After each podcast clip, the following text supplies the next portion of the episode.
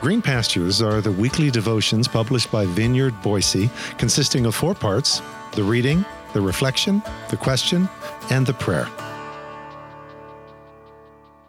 Green Pastures for Wednesday, January 10th. Love is a many storied thing. Today's scripture reading is found in 1 John chapter 2 verses 7 through 11 from the First Nations version, which reads, My much loved friends, I am not giving you a new teaching, but an old one, the same one you were given at first. The old teaching is the message you have heard.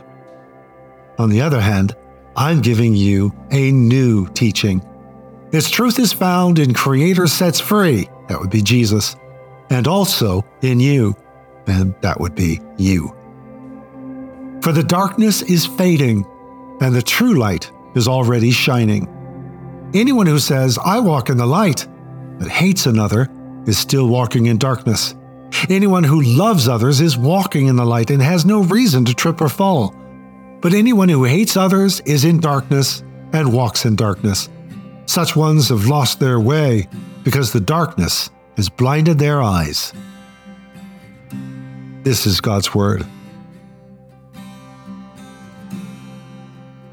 Okay, now it's time for an extended quote from Bob Goff's book, Everybody Always, for the simple reason that love, or agape, is not an abstract theological construct, but rather a very concrete human reality, anchored in our unfolding stories in this world full of setbacks and difficult people. So sit for a moment with the story with which Bob begins his book. A number of years ago, a friend of mine quit the megachurch he pastored in Southern California and moved to the inner city of San Francisco. He wanted to build a community among people who had experienced tremendous failures and setbacks. He's a humble guy, generous with his time, loves his family, and really loves God.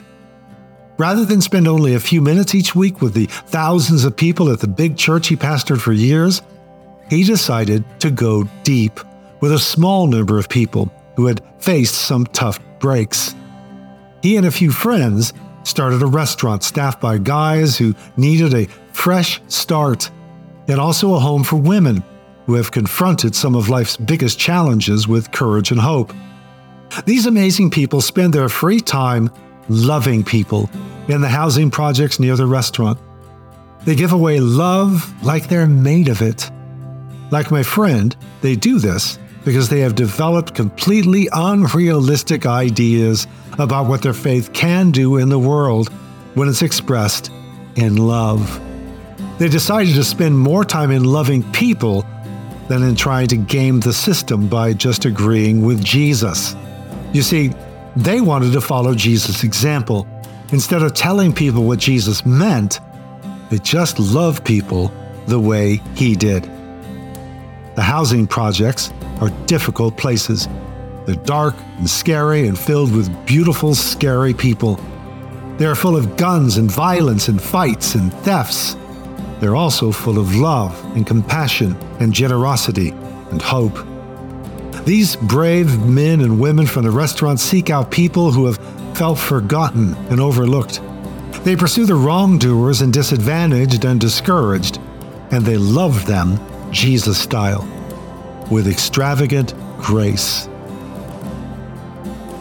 Which is a good place to pause until tomorrow when we'll get to the rest of the story.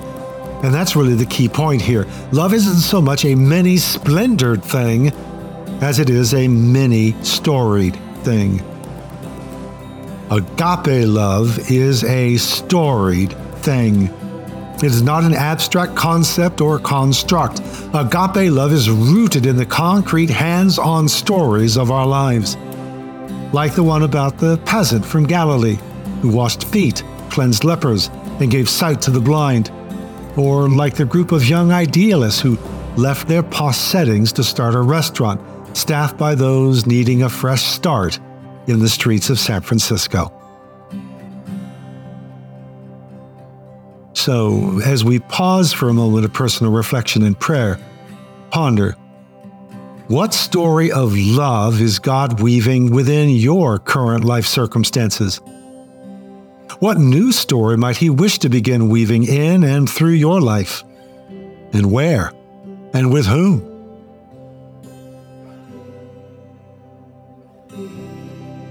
Lord, let us not merely have love or show love.